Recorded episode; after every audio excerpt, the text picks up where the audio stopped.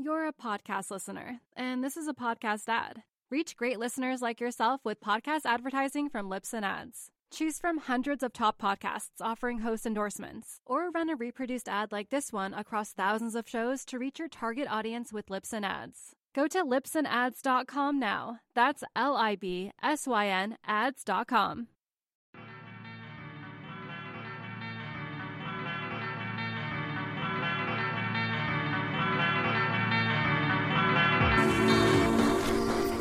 These postscript shows are supported by Fanatic.com, the fin rental company that ships FCS futures, rainbow fins, all the brands straight to your mailbox. Thrusters, quads, singles, twins, anything you want to try, Fanatic has it. And you can keep them as long as you want. Just send them back in the prepaid envelope that Fanatic provides.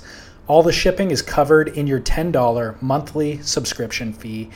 And you'll get your first month free by using our promo code PODCAST. But more importantly, you'll help support this show. This is such a smoking deal and really just kind of improves your surf experience and helps you expand your quiver. Fanatic.com, promo code PODCAST. Thanks. My name is David Scales, and this is my postscript to the 2019 Oi Rio Pro. Enjoy.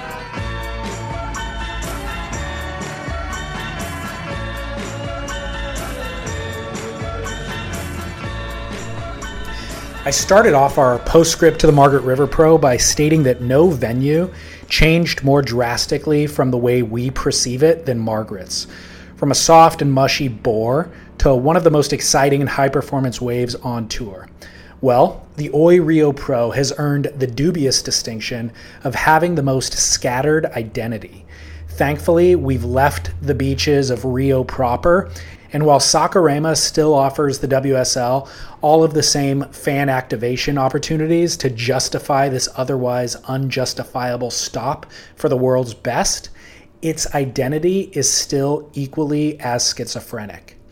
The thumping, quasi closed out barrels of Barrinha are thrilling and absolutely separate the best surfers in the world from the other 25, but only when it's overhead and offshore which, by the way, it was during the first two days while the competition was being held down the beach at Itaúna.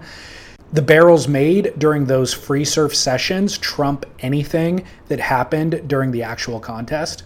And while I'm aware of the logistical constraints of moving the contest venue, the WSL has been spot on with their calls in the previous four events of this season. The box being the most apt comparison, where they maximized the potential of that swell and timed their move perfectly. In Saquarema, by contrast, when they decided to move up the beach to Barrinha midway through the third day, the wind had shifted onshore and the swell only had about half the juice left. Those first two unmemorable rounds that did run at Itaúna did introduce us to a new level of fandom in professional surfing. The Rio event has always been well attended, but this year seemed to set a new record level of intensity. The mass of humanity and the raucous cheering creates an energy and influence over the event that is immeasurable and absolutely undeniable. I'm sure that it works as an advantage to some servers and a disadvantage to others, but it's really just kind of fascinating to see. And it could be an indicator for where professional surfing is going and what we can expect as we move into the Olympics and beyond. Do you want to hear the surfers who lost in that first day and a half of competition? Again, we spend a day and a half of competition to lose four surfers on the men's side Alex Ribeiro, Peterson Crisanto, Ace Buchan, and Jeremy Flores. For those of you who said that I was too harsh on him back in the Keramas postscript, uh, hard to justify a day and a half worth of competition to lose those four guys. And one thing that is worth noting, though, is that eventual finalist Jordy Smith barely survived that elimination round. The main upset in the following round, the round of 32 at Itauna, was Frederico Morais over Italo Ferreira, who is nursing an ankle injury and because of it, intentionally selecting just the smaller, cleaner waves and just trying to surf them safely. This is his second 17th of the season, and that moves him down three spots in the rankings to sixth. Frederico Morais, on the other hand, isn't even on tour this year. He got a call up as an injury wildcard replacement for a second time this year and surfed Impressively, albeit very predictably, to a semifinal finish. He got a 33rd at Margaret's, so I'm sure we'll see him again throughout the rest of this year. For all intents and purposes, however, the event really got rolling in the round of 16 for the men at Barrinha after running the women in very mediocre Itaúna while Barrinha was firing.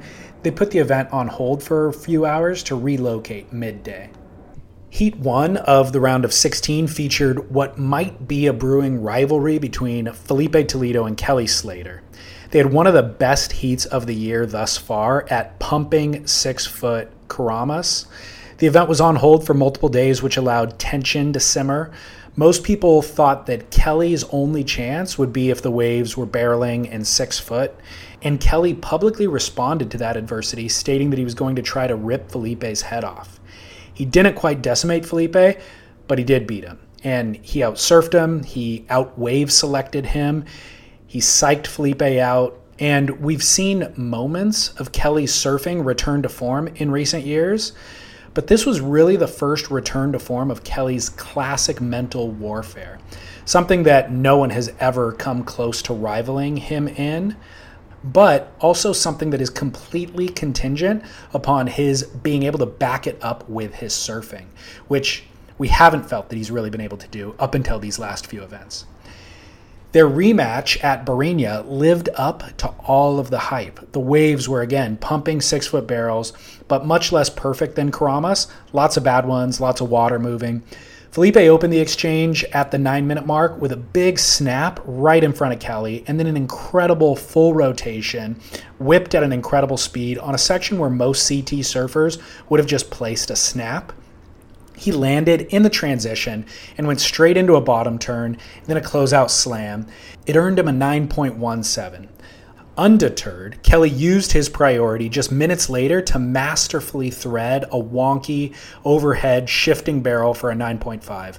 The heat was absolutely on. A real rivalry where opponents are not only worthy of one another, but they're actually elevating one another's game. They both surfed five more waves, all of which were inconsequential, until Kelly picked a set free fell from the sky on a double overhead bomb, snuck into the barrel for a moment, and then garnered a 5.33 and the lead. With six minutes left and Filipe needing a 5.66, he took off on the best wave of the heat, a six foot tall, five foot wide barrel, which he surfed adequately. The wave had kind of eight to 10 points in it, and Filipe surfed it to an 8.67. He ended up beating Kelly 17.84 to 14.83. I'm not sure exactly what their record is against each other across time, but it's one to one since this rivalry has officially formed. And J Bay, our next event, would be the ultimate venue to continue pushing one another's limitations. If the WSL cannot script them meeting man to man, then hopefully fate does. Kelly's ninth place finish at Rio moves him two positions forward into seventh. Even though Kelly lost that heat, his 14.83 would remain the second highest heat score of the day until Jordy posted a 15.63 to beat Griffin Colapinto. Current number one, John John Florence, looked spry throughout the event and would be a top contender against Filipe at Barrinha in any conditions. He drew Wade Carmichael in the round of 16 and posted 12.66 points while attempting a couple of incredible airs, including a double grab backflip rotation that he landed but didn't quite ride out of. Which reminds me, in my postscript to Margaret River, I posited that moving forward, quote, progressive surfing will be defined by the waves that maneuvers are performed on, waves of consequence, big sections with big risk. The surfing at Barrinha verified that theory. Julian went huge. Filipe, Kolohe too, and Jordy. Some of the photos of Julian's unlanded straight airs look like he was being dropped from a helicopter. Anyway, John John was getting close to pulling something significant. He took off on a closeout set wave, hit the end section with projection into a flip. The moment he did it, he felt something snap in his knee, the same knee that he injured last year at Keramas and that sidelined him for the rest of 2018. He exited that heat with 13 minutes on the clock, and he eventually reported that he felt okay, but it just really gave him a scare. and he decided that he would withdraw from the rest of the event just to play it safe. Wade Carmichael wasn't able to find his 6.17 ride through the remaining 13 minutes of the heat. So John John made it through that heat and secured a quarterfinal finish. His choice to withdraw potentially saved his knee from actual re injury, and it should also allow him enough time to rehab and be healthy for J Bay, where he can defend his third world title campaign, where he currently sits in first position on the rankings.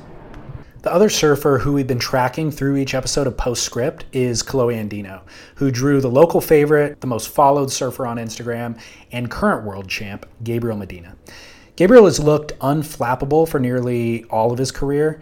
He's one of the most feared competitors on tour, but he looked very human in these past couple of events with 17th place finishes at Keramas and Margaret's. Even though he finished fifth at Rio, his surfing looked uninspired and lower energy than what we're used to. He always seemed to cobble together two scores to advance through heats, but he also squandered a lot of opportunities. And when he comes up against somebody who actually does what they're supposed to do, he ends up losing to them. At Rio, this person was Kolohe Andino, who, to his credit, stayed really busy, which was the key to success at Barrinha.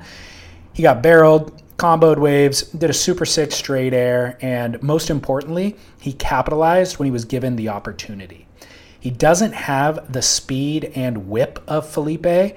He doesn't really have the excitement of Italo nor the raw power of Jordy, but he is consistently making semifinals, and that was enough to win Joel Parkinson a world title in 2012. He'll just need John John Florence to loosen his grasp on the first place position, or perhaps decide to nurse the knee through a couple of more events. For now, Kolohe Andino remains in the second position. The first three rounds of the women's event ran at Wonky Itaúna. And by the time the commissioner shifted the quarterfinals over to Barrinha, the swell had significantly diminished. The women were relegated to surfing shoulder high, semi closed out rights, hoping for a two turn combo. Sally Fitz, Chris Moore, Steph Gilmore, and Courtney Conlogue looked to be the top performers through the event. The best heat of the event would be heat two of the semifinals, but only really in the final 12 minutes. The waves turned on, and Carissa belted a set wave for a 6 5 the wave of the day then came to Steph, and she styled through a long tube and then smashed the end section for a nine point ride. Unfortunately, she wasn't able to back it up, a trademark, by the way, that has plagued her throughout her career. And then Carissa Moore three turn comboed her next wave for a 7.8 and the win. She'd meet Sally Fitzgibbons in the final, where the conditions remained sunny and glassy. Carissa got a head high barrel for a 7, then comboed a small one for a 5.57, and held the lead over Sally for 30 minutes.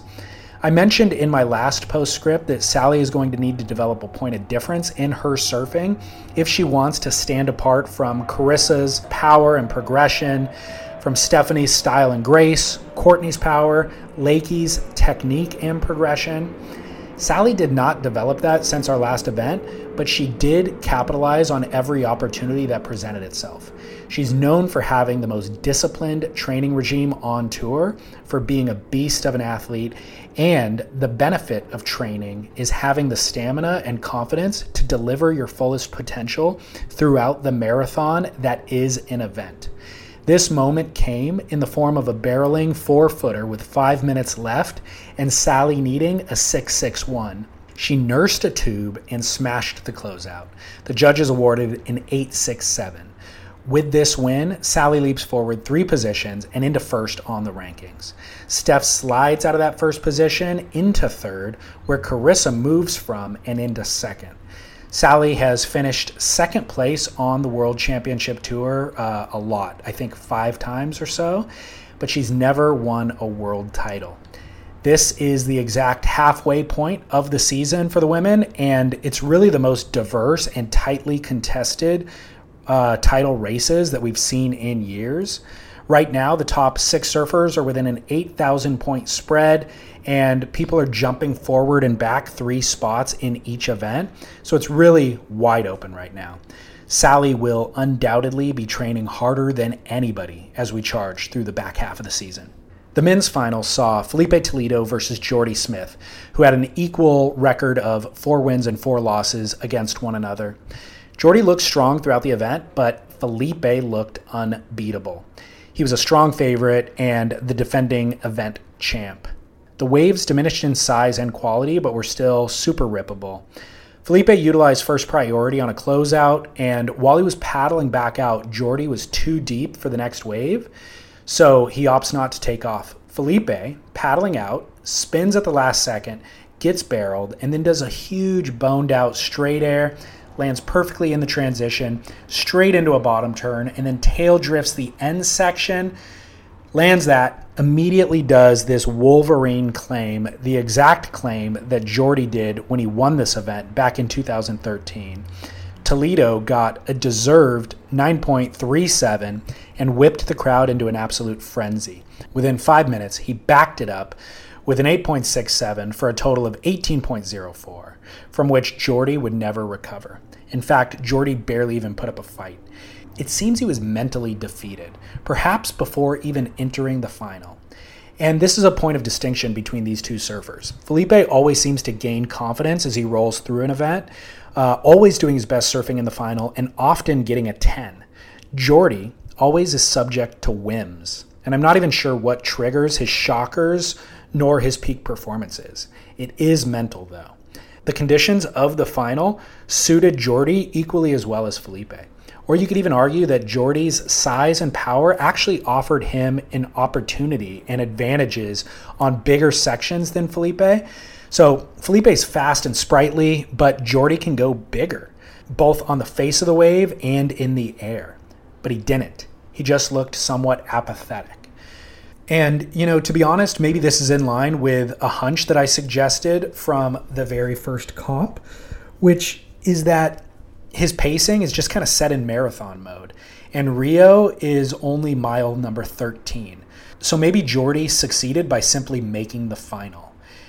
Filipe's inescapable plight is that he has to outsurf his own potential. Even when a contender is a lesser surfer, Filipe has to prove to the judges that his airs are challenging for him to land. The degree of difficulty is measured against what we know he is capable of.